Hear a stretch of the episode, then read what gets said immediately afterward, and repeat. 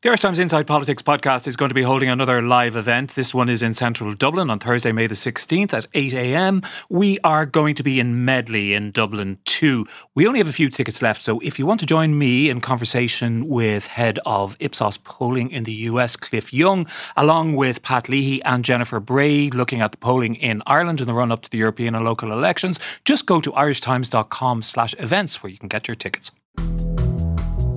Hello there, and you're very welcome to the Inside Politics podcast from the Irish Times. I'm Hugh Linehan. I am joined today by our former political editor and current columnist, Stephen Collins, and also by historian Ciara Meehan. And they're both here to discuss their new book, Saving the State Fine Gael from Collins to Varadkar, which I've been reading over the last week as a sort of calming counterpoint to the high stakes drama currently playing out in the United States.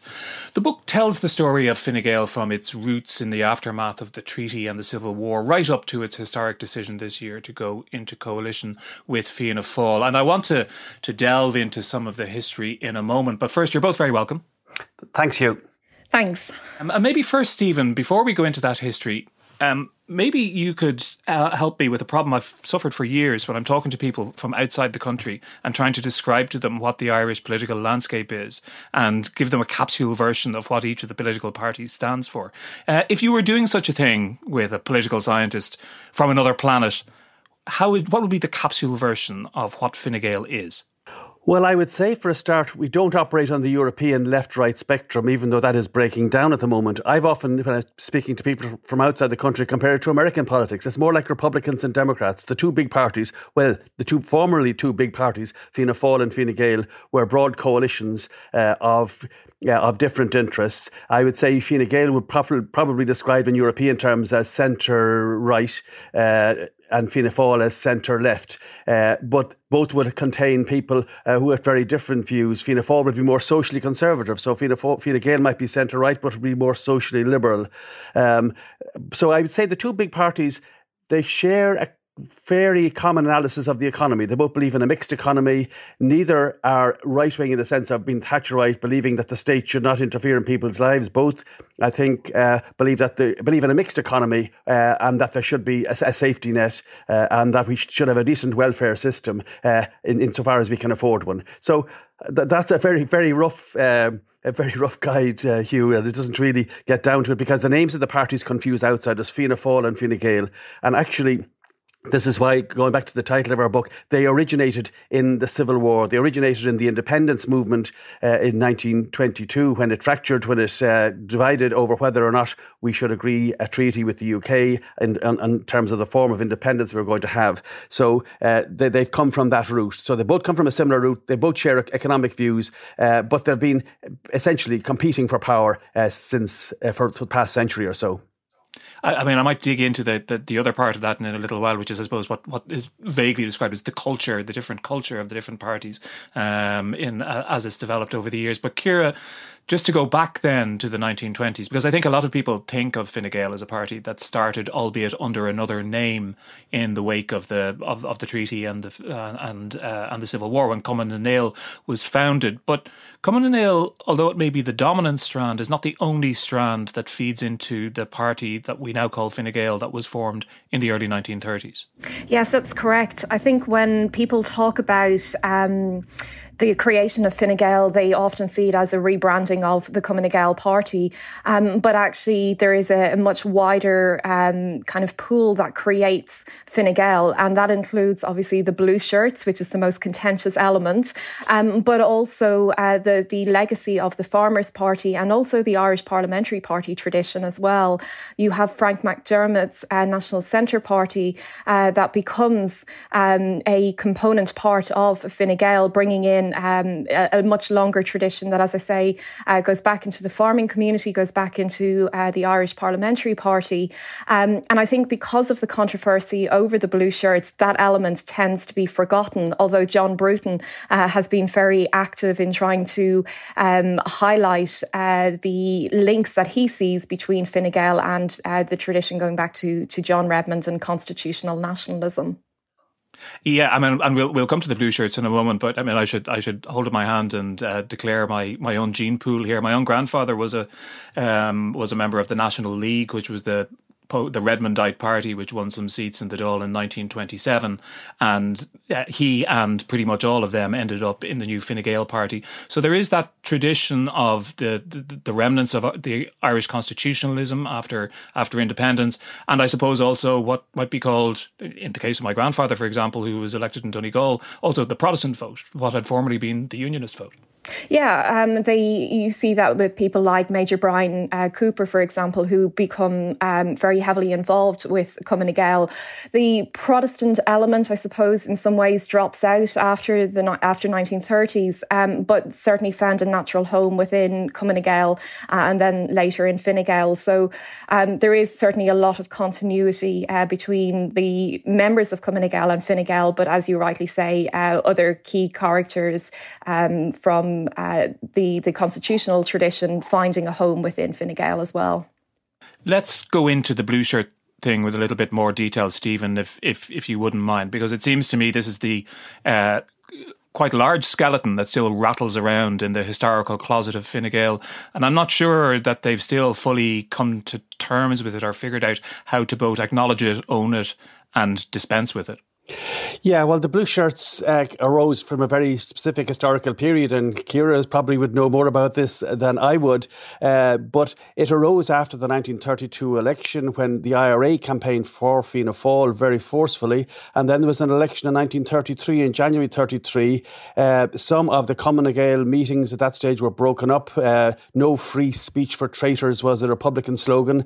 So, in order to try and uh, protect the right to free speech, uh, supporters of na nGaedheal. Some of them formed the well, the Army Comrades Association, uh, which then transformed into the Blue Shirts. Uh, so uh, what started, I think, as a, a, an understandable, um, probably justifiable uh, defence, then turned into uh, an organisation which had the trappings of some of the fascist movements in Europe, and certainly wearing the blue shirt. I mean, there were the black shirts and the brown shirts. Uh, Europe appeared to be going fascist in the early 1930s. Um, in the way that the world appears to have been going populist over the last few years. so the blue shirts uh, then then became a, quite a significant force, challenging the government, uh, going outside the law. Um, and it, it, certainly was for a party that had founded the institutions of the state, Cumann na nGaedheal, uh, to merge with the blue shirts and the, the Centre Party. Uh, was certainly an embarrassment. Uh, it, it, how long it, it lasted didn't last very long. Eoin O'Duffy who was the leader of the Blue Shirts, a bit like Donald Trump. He was charismatic, but he didn't have uh, staying power, or he, he was uh, he was a very poor leader. And uh, there were some elements of the na nGaedheal who were very unhappy with the association with the Blue Shirts. So were people in the Centre Party. So uh, th- they got rid of O'Duffy, uh, but there's no dis- disguising the fact that, uh, they were th- they dealt with them. sorry, that O'Duffy was a significant part of the Fine Gael history. And yes, Fine Gael in subsequent uh, generations have found it difficult to deal with that. Where was it? Were they fascists? Were they not? Um, I think on the overall argument, I would accept would be that they weren't really fascist, but were, they were going down a dangerous direction. Um, but if you look at subsequent history, when it came to the Second World War, I mean, Fine Gael uh, did not support the Nazis. In fact, Fine Gael was accused of not being uh, enthusiastic enough about Irish neutrality. And in fact, James Dillon left Fine Gael to support the Allied cause, whereas the people who supported the Nazis were some of the extreme Republicans. Uh, with Sinn Féin were on the, on, on, on the Nazi side rather than Fine Gael. So, um, but but none, nonetheless, the party has had difficulty explaining it. I remember years ago during the Garret Fitzgerald period, and Garret Fitzgerald would certainly have had no truck with the blue shirts with that element of their history. But I remember there was some commemoration I covered as a, as a reporter where James Dillon addressed a meeting of Fine Gael people in Dublin, in, I think it was in, in, in the Mansion House, uh, and having described, uh, talked about how the great history of the party, he then said, when we should not forget the blue shirts. Now, Garret was on the at the top table beside him and looked particularly uncomfortable, and James Dillon went back on the thing, we, we had to defend our right to free speech. We, if we didn't didn't defend our right to free speech, we wouldn't have democracy. So he was pitching the blue shirts as actually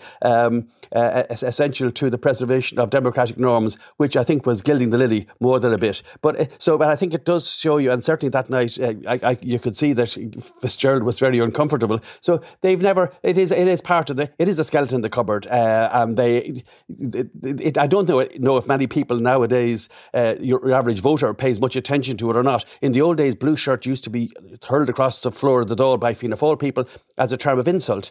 Uh, in more recent decades, uh, I think even Fine Gael people themselves refer to each other as the blue shirts. So I, I think the, the, the fascist resonance would have faded. Yeah, it still resonates a little bit, bit for me. It also goes very much, um, Ciara, contrary to the what what I would take to be the the overall thesis of the book, and it's implicit in the in the title as well, is that you know from establishing the original institutions of the state um, in the years after independence through to that very key moment when power is handed over um, to Fianna Fáil without bloodshed in 1932, which was no mean thing actually, and was really what really established the new democratic state. I think fundamentally that Fine Gael has been at the heart of the uh, preserving the legitimacy of the Irish state, which is one of the remarkable achievements of this country since independence, unlike many, many other European countries which fell prey to totalitarian or anti democratic forces at one point or another. Yeah, the, the title of our book reflects um, Fine Gael's own sense of self and uh, it's the way that it sees itself as the defender or the savior, savior of the state at certain points.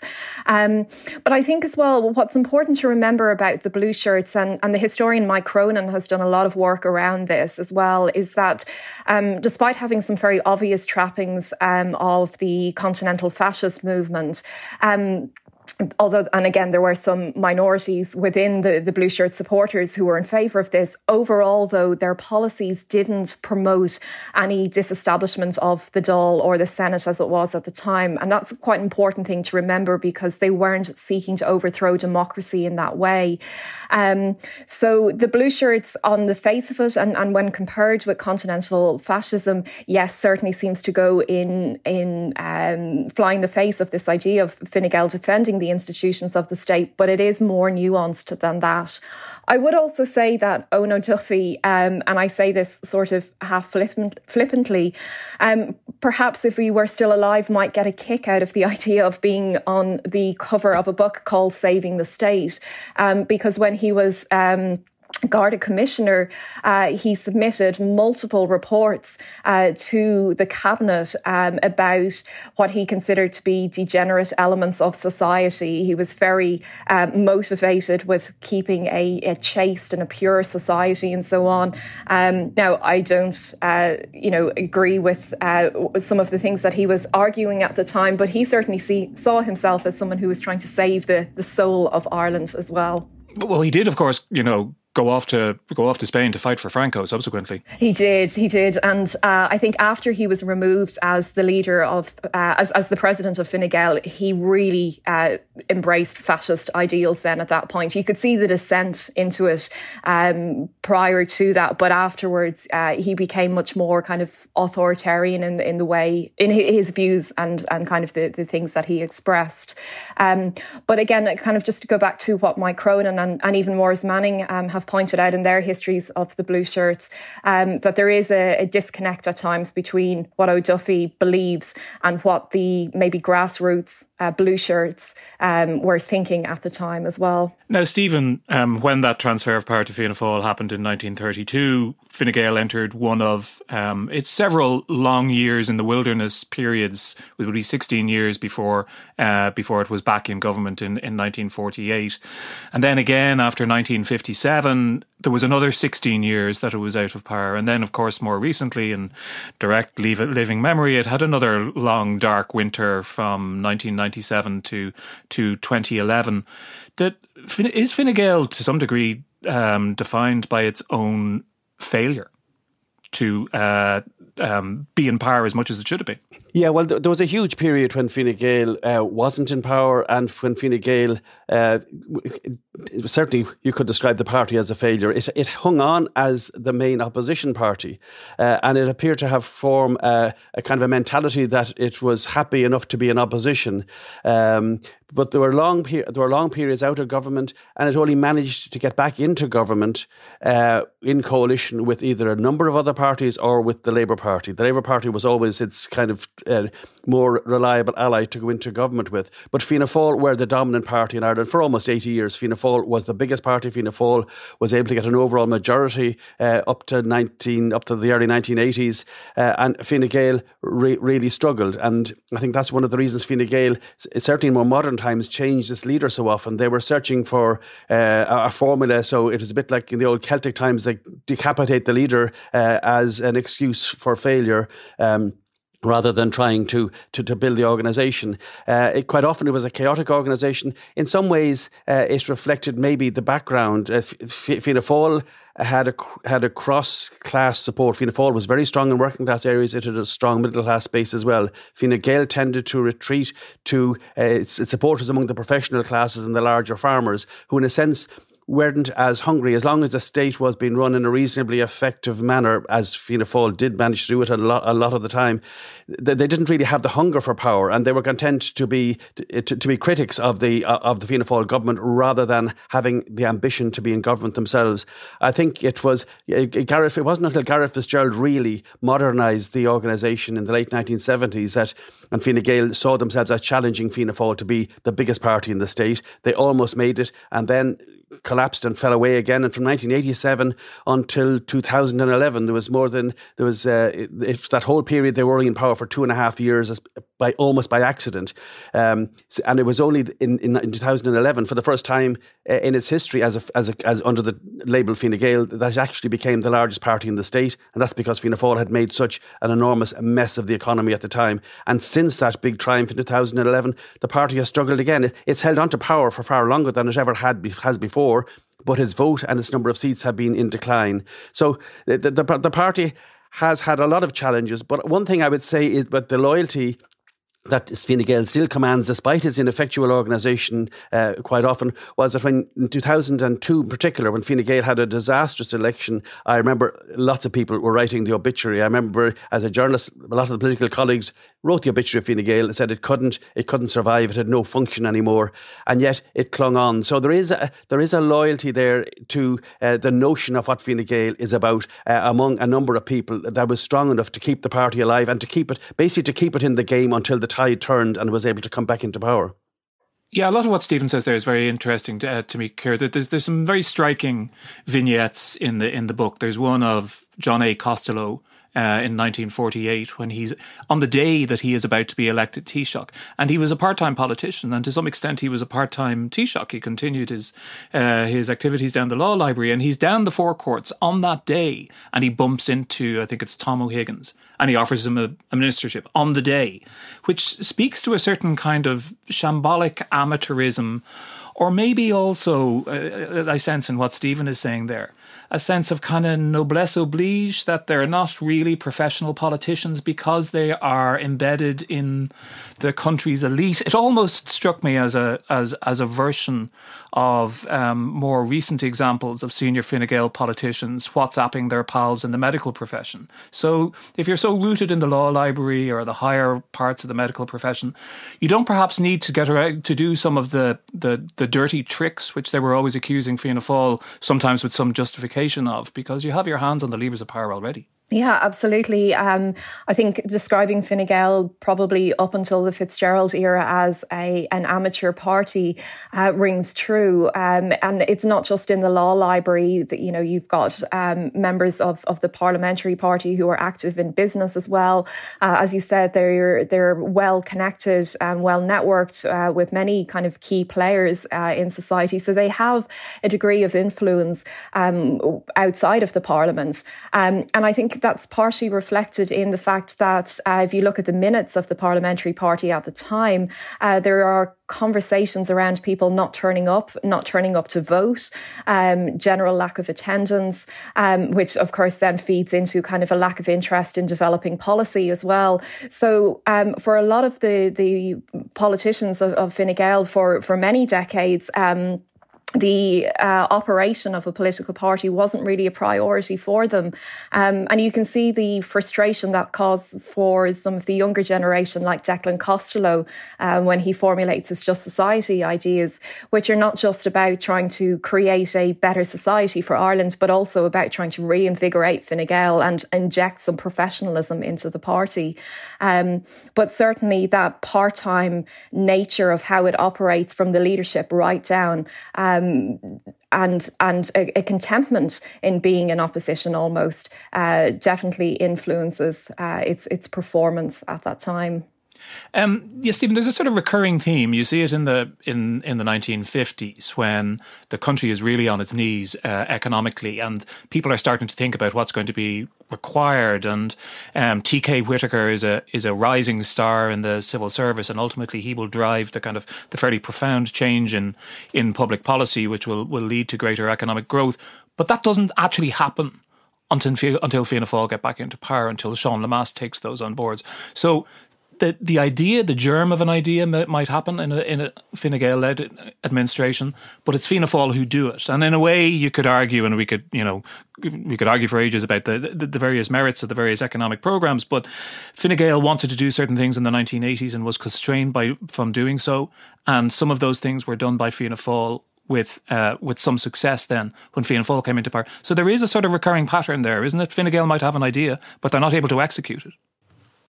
Yeah, well, there is. Uh, Fine Gael might have had an idea. Actually, the second Fine Gael uh, inter-party government from 54 to 57 uh, was uh, in power at a very difficult time, economic time. But the Minister for Finance at the time, Gerald Sweetman, who was a tough nut and who brought in uh, some austerity budgets, he did, as you say, appoint T.K. Whitaker. But he did more than that. Uh, they also brought in the export tax relief, which turned into our current 12.5% corporate tax relief.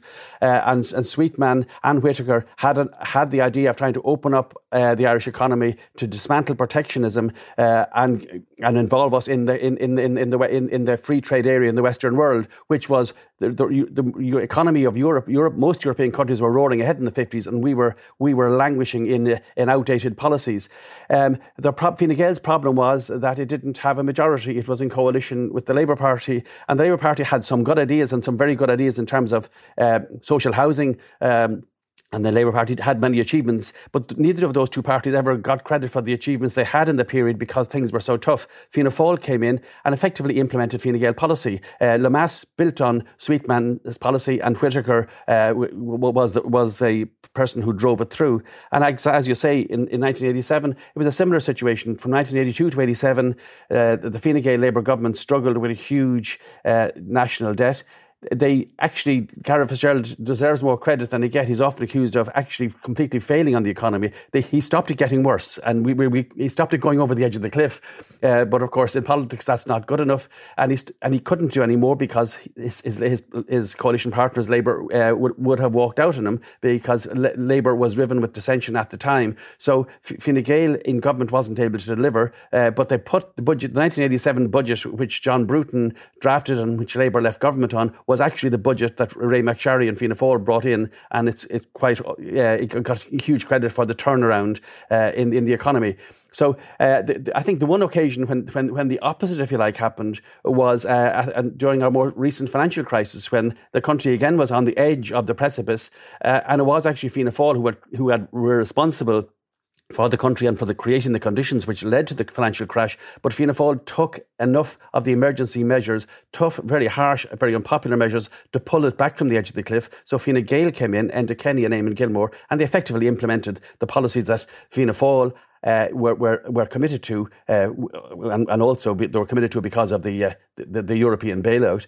Uh, but in, it, that was the first time that actually Fine Gael were in, in, a position to implement the policies of Fianna Fáil and get some credit, uh, if not an awful lot, for actually the economic turnaround uh, which came in, in, the wake of 2010 and 11. So, and then again, of course, then we ended up with the situation which we thought we'd never see uh, when Fianna Fáil and Fine Gael uh, coming edging closer together in 2016 with this uh, uh, with an arrangement because they, they, they, had some a government had to be put in place. The confidence and supply arrangement was something new, but actually going into formally going into coalition this year, which I think has marks a huge shift in Irish politics. That the two parties who 100 years ago fought a civil war, uh, as you said earlier on, the handover of power in 32 was was an essential uh, facet of our democracy. But now the two parties uh, are sharing power together, mainly because of course, they have to because the alternative, Sinn Féin, became uh, a, a, rival, and the, the, most recent election transformed Irish politics yet again and forced the, the old two,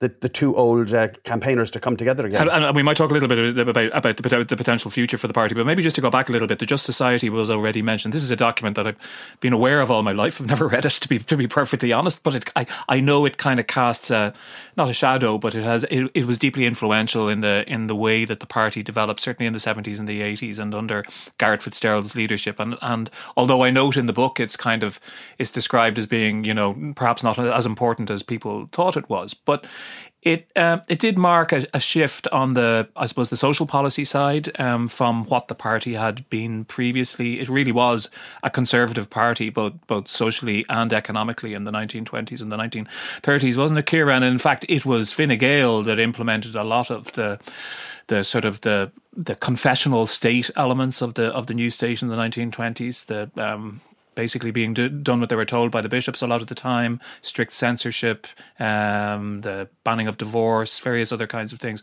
Just society kind of pointed another direction, which slowly became more and more important for for the party.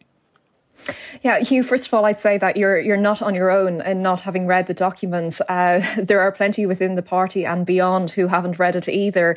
Um, the title, "The Just Society," is a wonderful slogan uh, and allows for people to speak to what they believe is in the document. The document itself, you're right, does represent a shift for Fine Gael, but it's not a particularly radical uh, document. Although it's quite lengthy, um, it is in keeping with uh, thinking that's happening more broadly broadly internationally at the time, a shift away from um, kind of church influence over the state uh, and um, kind of greater. Um, uh, greater say for people in, in determining what they want um, from from politics. Um, I think what it really did in terms of Fine Gael are two things. One is challenge the party to think about what it was Declan Costello was very clear that Fine Gael could not continue with dis- defining itself as not Fianna Fáil, and he wanted it to create an identity of its own. Um, and you see Garret FitzGerald really doing that when he takes over leadership of the party. And the second thing that it did um, was to create an identity crisis ultimately because it did shift towards a more liberal understanding, which then Garret built on with the constitutional crusade uh, of the 1980s. Um, and this kind of moved away from the conservative um, elements that had dominated Fine Gael, but not totally. And so you now have these kind of um, two ways of, of thinking about society that don't sit comfortably with each other. And, and that very much plays out during the Fitzgerald era and then afterwards as well, when Fine Gael are really in a crisis of identity. Uh, and you see that, as, as Stephen mentioned earlier, in terms of uh, its tendency after Fitzgerald to then blame the leadership. And uh, Olivia O'Leary said they became, uh, a, you know, a leader serial killer um, with the, the people that are removed. So, yeah, Costello's uh, document casts this long legacy. Um, but I don't think it was actually as influential in terms of policy um, as perhaps is, is sometimes suggested, but is very important in terms of shaping uh, the party's mentality, if that makes sense. Mm, it, do, it does. I mean, one of the things that strikes me about it is that, um, the, the party, Stephen, has been constrained from coming out of the closet fully as the centre right party, which you described it as at the at, at, at, the top of this podcast, it seems uncomfortable with with fully taking on that identity, and partly that may be due to the fact that it's always had to, when it has had the opportunity to go into government, it's almost always had to go into coalition with with parties of the centre left. But it's also there's an element of kind of having its cake and eating it, and maybe that came to a head in the 1980s for a number of reasons, not least the fact that for the first time it was challenged from the right, I suppose, by the progressive Democrats, who, I mean, were embodied in, in political terms mostly by former Fianna Fáil politicians, but who actually challenged Fine Gael more in terms of um, taking its vote and offering perhaps a more pro free market, more right of centre position.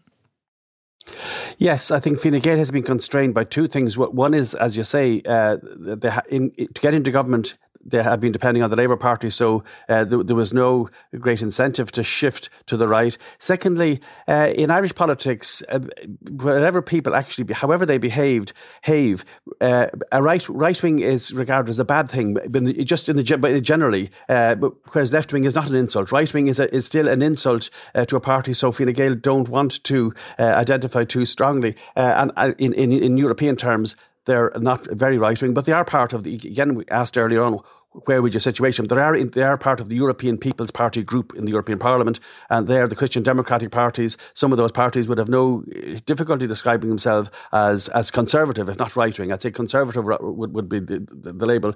Um, but th- there are different uh, th- there are different elements in Fine Gael. I think. Um, people say, for instance, Paschal Donohoe has been arguing very strongly uh, uh, that Fine Gael is a centre party, that the centre is the uh, the future of politics, and that the centre has been challenged by both the hard right and the hard left, and that the, the wave of populism, left and right wing populism, can only be met by a strong centre ground. So he clearly, and he's one of the people who, who thinks about things in the party, he clearly sees Fine Gael very firmly in the centre and maybe slightly left. Leo Varadkar would be maybe in the centre and slightly right. And Leo Varadkar, actually, in the book, in an interview for the book, he did when asking him about the future, he thought that Irish politics would become become a bit like Dutch politics, with a lot of parties roughly equal. But he saw the threat to Fine Gael in the future coming from uh, from a right wing party, from a much more uh, openly free market, uh, low taxation type party like the PDs, uh, and he thought that was their vulnerability if they didn't uh, if they didn't cater for that element of the electorate to some degree. Because there is a gap in the market there, Stephen, isn't it? I mean, it is strange. I mean, it's not an unusual thing in any democratic country to have a party, you know, a relatively significant part of the political landscape occupied by a party that unabashedly describes itself as centre right or conservative.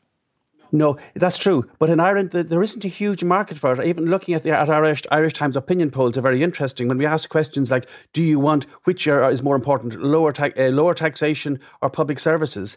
Uh, the people who are most strongly uh, in favour of public services and against lower taxation are the better off. The ABs uh, are actually the more the, the, more the more liberal. It's, actually if you go down, it's it's more working class voters who say they want lower taxation as a priority. So I'm not sure there's a huge market for a, a nakedly right wing, uh, individualistic uh, style of politics. I think you could see uh, a, a, small handful a handful of seats uh, going to some a party like that, but not very many. Uh, not unless uh, as long as I think as the if the economy continues to do all right, I'm saying that we're coming to COVID. We have no idea where this whole uh, how COVID the impact it's going to have on the on the economy. It could it could down the line cause enormous strains, and in, in those kind of strains, those situations, I think that's where new parties uh, emerge. Back, the PDs emerged in the 1980s when, the, when there was a huge crisis uh, in, in economic management of the country, when Fine Gael wasn't able to deal with the problems, and Charlie Haughey in Fianna Fáil appeared not to even recognise the problems.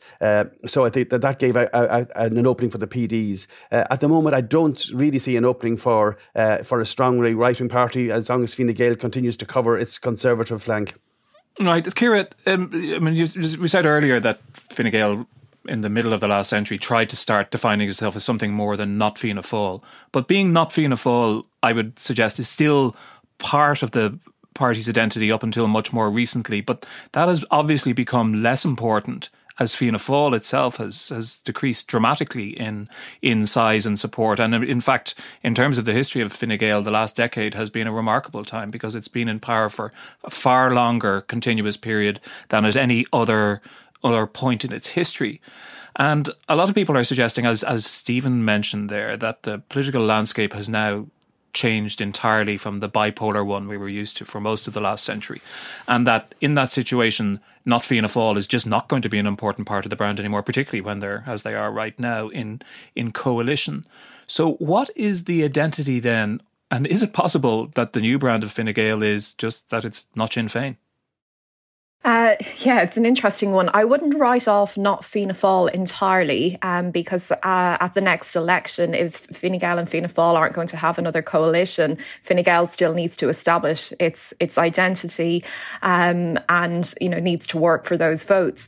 But it is interesting that in the last few years, and particularly the last few months leading up to the most recent election, that uh, Fine Gael has obviously refocused its energies on Sinn Féin, criticising the party, um, trying to point out, you know, trying to, I suppose, question the legitimacy of the party and emphasising very heavily uh, some of its its longer history. Um, and so, yeah, um, Fine Gael, I think, in, in the future will frame itself more in the context of Sinn Féin um, and revert back to. Um, its own, again, to go back to the title of the book, um, and this sense of Fine Gael being the defenders of the state. So, um, really uh, framing the party in the context of um, democracy, de- um, you know, defending the democratic structures of the state over the time, and attempting to delegitimize uh, Sinn Féin. I mean, uh, Stephen, this is quite quite an old playbook, isn't it? I mean, you can look at posters from the 1932 election campaign, Fine Gael posters, and what they're saying about Fianna Fáil at the time, about the shadow of a gunman and it being, you know, extra legal or extrajudicial uh, activities. And those are exactly the same um, attacks that it's now making on Sinn Féin.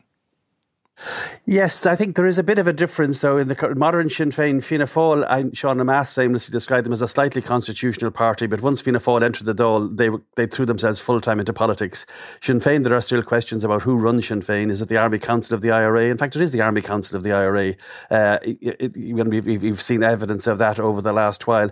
So I think um, Fine Gael's appeal to people is uh, that it isn't that it is the, maybe the bulwark against Sinn Féin. Um, and that Sinn Féin's economic policies would be very, much on, on, on, on the populist left side of the equation. Uh, but I don't think it's the economic arguments that really go to the heart of it. I think it's, it's the argument about uh, about democratic uh, standards uh, and what kind of country people want. And I think it is interesting, all right, in recent opinion polls, although Fine Gael people need to take opinion polls with a huge grain of salt because uh, we've had elections in 2016 and 2020, uh, and the party has been way below what it has achieved in some of the polls in between between elections. But the positive side for Fine Gael is that uh, a, num- a lot of the a significant proportion of the of the electorate, particularly the young electorate, do see uh, Fine Gael as the alternative to Sinn Féin. There's a huge drift to Sinn Féin among the younger age groups, but there's also uh, a, a, consolidation uh, and a rise in the Fine Gael vote, and Fianna Fáil is getting squeezed between the two parties. Fianna Fáil is is losing support to Sinn Féin in, in its old working class heartlands have gone to Sinn Féin and it's losing some middle class support to Fine Gael on the basis of Fine Gael is the, is the party most likely to stop Sinn Féin. So I think, yeah, I think it's a fair point. But Fine Gael, I think this is what Paschal Donohoe is trying to do. He's trying to identify where it's not just we're an anti Sinn Féin party, it's we stand for certain principles and economic principles, social principles. And again, we, we shouldn't forget one of the things that has happened in Fine Gael over the last 10 years, it's become the socially liberal party. And it wasn't in the earlier, in its earlier manifestation, it was a socially conservative party, but it's a socially liberal party. I think it's, it's tried plugged itself into uh, the changing trends in Irish society, uh, and I think that is uh, partly why it is doing doing well uh, in, in in the polls. Whereas Fianna Fáil by comparison, Fianna Fáil, uh, the, the, the, the makeup of the Fianna Fáil vote is elderly. It reminds me, I worked in the Irish press in my early stages of my career, and they used to say the problem with the Irish press was the readers were dying off and were not being replaced. And I think that is Fianna Fáil's problem at the moment. Fine Gael he is managing to replace uh, replace members with a younger cohort, not just the members, voters and supporters. So.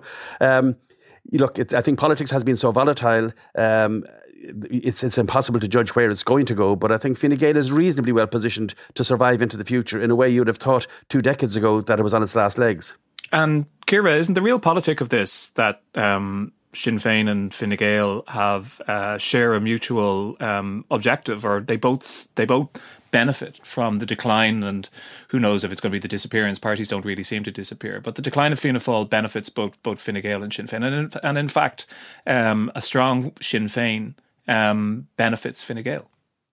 Yeah, as, as Stephen said, um, Fianna Fáil are losing uh, votes to Fine Gael, but also losing them to Sinn Féin, and that creates space, I suppose, for Fine Gael to compete um, more actively for the, the Fianna Fáil vote.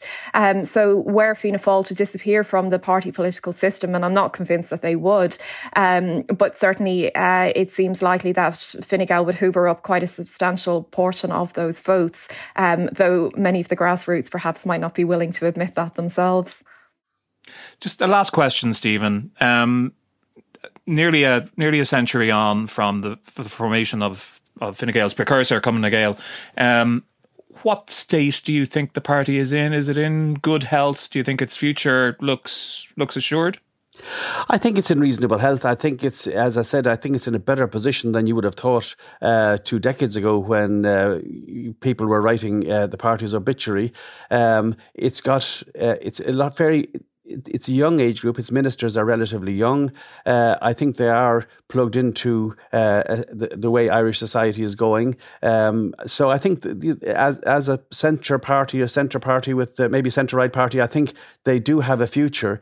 Um, but one thing I think the most recent election showed us was how volatile the Irish electorate has become. Sinn Féin, uh, the performance of Sinn Féin astonished everybody, including Sinn Féin for that matter, because they didn't run enough candidates, and um, and they would have certainly run far more if they'd known how well they were going to do. So I, predicting the future is, is, is a mugs game, really. Um, I, I, think I've got it wrong, like most other so-called pundits. But I think I would think Fine Gael is in a reasonably healthy position um, and uh, is is in a good position to survive for the next couple of decades. Well, we shall leave it there. Just to say that Saving the State is published by Gill Books. Thanks to to Stephen and to Ciara for joining us here today. Uh, thanks also to our producer Declan Conlon. Remember that you can sign up for a subscription to the Irish Times at irishtimes.com/inside, and if you use particular address, irishtimes.com slash inside, they will know that we sent you there and that helps us in our efforts to keep making this podcast a little bit better. So if you haven't done so already, we would really be delighted if you consider subscribing to the newspaper. And also, if you want to get in touch with us, we're always very pleased to hear from you. Just email us